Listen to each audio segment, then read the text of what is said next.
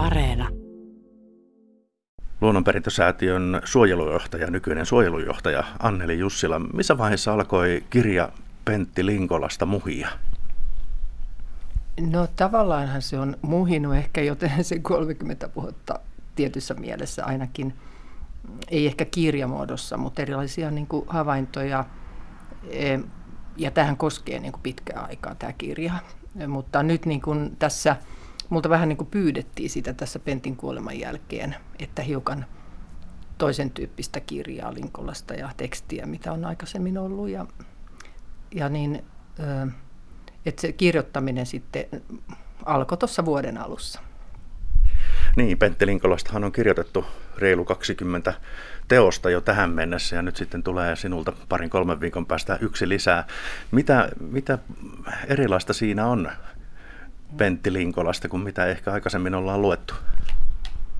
No se juuri, sen takia mä harkitsenkin tätä melko tarkkaan, että, että ettei tule sanottu samoja asioita, mitä tässä nyt on Linkolasta kirjoitettu. Aika, aika lailla samoja asioita on monikin kirjoittanut, melko samoilla sanoillakin. Niin, niin tässä nyt oli, oli ajatus se, että olisi jotain tuoretta sanottavaa ja, ja tämmöisen henkilökohtainen näkökulma – mikä juuri tämän kustantajankin kanssa keskusteltiin, että se on se, mikä on puuttunut. Ja, ja tässä kirjassa on se henkilökohtainen ja tämmöisen Pentin läheisesti tunteneen ihmisen näkökulma. No missä vaiheessa itse ensimmäisen kerran Pentti Linkolan kohtasit? Se oli vuonna 1989 eh, alkukesästä. Silloin tavattiin erään linturetken merkeissä. Eli sitten mä tun, niin ehdin tuntea häntä 31 vuotta. Minkälainen kuva tuosta ensihetkestä jäi? Jäi semmoinen hyvin, hyvin niin kuin, siis hän oli hyvin kiinnostava ja hyvin voimakas hahmo ja sellainen syntyi niin kuin hyvä keskustelu välittömästi Pentin kanssa ja, ja sellainen tunne, että, että että se Pentin niin kuin tavallaan suhde luontoon oli jollain lailla erilainen kuin muiden ihmisten, mikä alkoi kiinnostaa mua. No jossain on määritelty häntä myös ekofasistiksi, mm-hmm. niin kuinka, kuinka radikaalia sinun mielestäsi mm-hmm. Pentin ajatukset sitten oli siinä vaiheessa? Tämä onkin mielenkiintoinen kysymys ja itse asiassa sen kirjassa on yksi luku, jonka nimi on oliko Linkola fasisti. Mä e, avaan sen siinä kirjassa sitten. Se on sen verran laaja kysymys, että mä en tässä niin kuin ryhdy siihen nyt pohtimaan. Mutta se on tulossa sitten luettavaksi kohta. No oliko hänen kanssaan helppo työskennellä? Mulla oli aina hy- helppo työskennellä Pentin kanssa. Et meillä, meillä sujuu niin todella hyvin esimerkiksi tämä säätiön alkuvaiheet perustaminen ja sitten koko ajan tämä säätiön niin kuin eteneminen pikkuhiljaa, että vaikka Pentti ei osallistunut näihin käytännön eh, minkälaisiin tällaisiin kokouksiin kovin, kovin niin kuin aktiivisesti, eikä, mutta hän seurasi jatkuvasti taloutta esimerkiksi, hän oli hyvin tarkka siitä. Et, et, ja, ja koko ajan tuli hyvä, mehän soitettiin melkein päivittäin ihan loppuun asti niin tässä viimeisinä vuosina, jolloin mä en ta, niin kuin tavannut häntä niin paljon, niin että mulle jäi vaikutelma, että Pentin kanssa oli todella helppo tehdä töitä.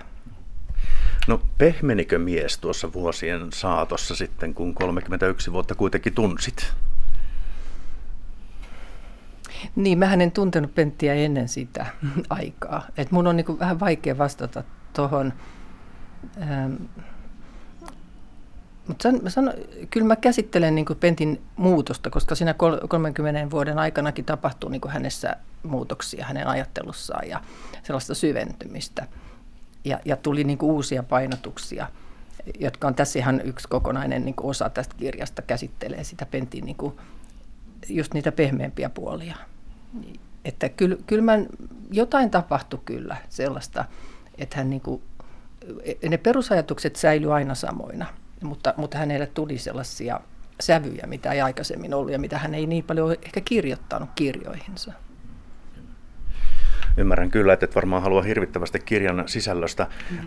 etukäteen paljastaa, mutta tuota, tavoitteena oli tietysti varmasti löytää Pentistä myös sellaista kerrottavaa, jota ei muut ole tähän mennessä kertoneet, niin, niin kuinka siinä kävi?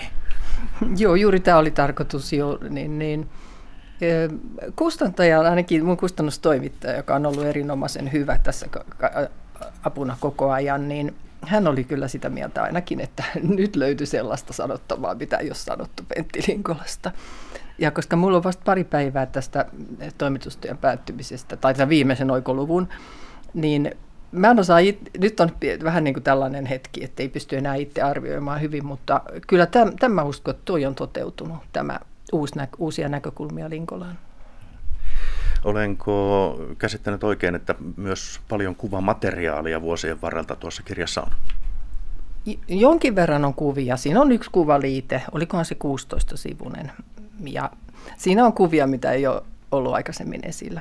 Että sitä vähän harkittiin, että tuleeko, mutta todettiin, että se elävöittää. Että siinä on mun kotialbumista vähän kuvia ja sitten on joidenkin tuttavien toimittajien semmoisia kuvia, jotka ei ole ollut esillä. No mikä oli Anneli Jussila oma tavoitteesi tämän kirjan kanssa? Oliko sulla jotain selkeää, selkeää tota, visiota jo silloin, kun lähdit? Ei oikeastaan. Mähän tässä alkusanoissa muuten vertasin tätä semmoiseen lankakerään, tätä koko, koko ideaa, sen Ariadne lankakerään, joka lähti purkautumaan siinä.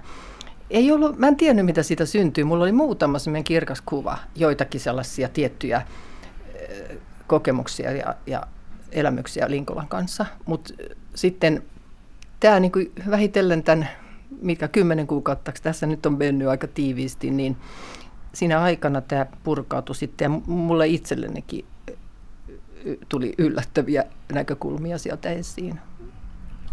No minkälaisella toimintasuunnitelmalla sitten lähdit kirjan tekoon, koska voisi kuvitella, että 31 vuoteen mahtuu niin paljon asioita, että ne pitää jotenkin jäsennellä sitten ehkä eri lukuihin tai jotain muuta.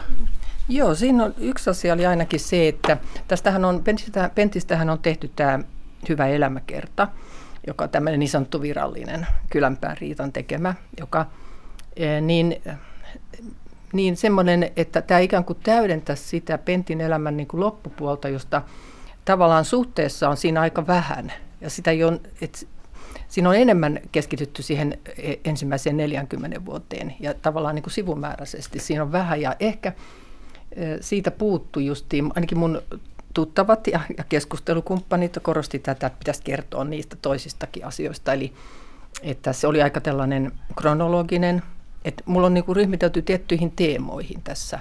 Et siinä on tämmöinen pientila, se on ensimmäinen osa. Ja sen jälkeen on pentistä, to, toinen osa on pentistä henkilönä. Just siinä on tämä henkilökohtainen näkökulma. Ja sitten on tämä aatteellinen puoli, aate ja aika, luku tai osa. Ja sitten viimeinen on tällainen himmeän hehkumaa, joka käsittelee pentin niitä salaisempia puolia. Siinä tuli täky. Luonnonperintösäätiön suojelujohtaja Anneli Jussila, jos mennään kirjasta pikkusen sivuun, niin miten Pentti Linkolan muistometsähanke? Se on nyt aika hyvällä mallilla ja siitä onkin tänään lähtenyt joku ensimmäinen alku tämmöinen tiedotte, että kymmenes päivä Kalevan päivänä. Et silloin se paljastetaan, missä se on, mutta se voi sanoa, että se on hankittu. Et itse asiassa on muistometsä ja muistolehto. Et meillä on kaksi, kaksi hankintaa ollut Pentin muistoksi.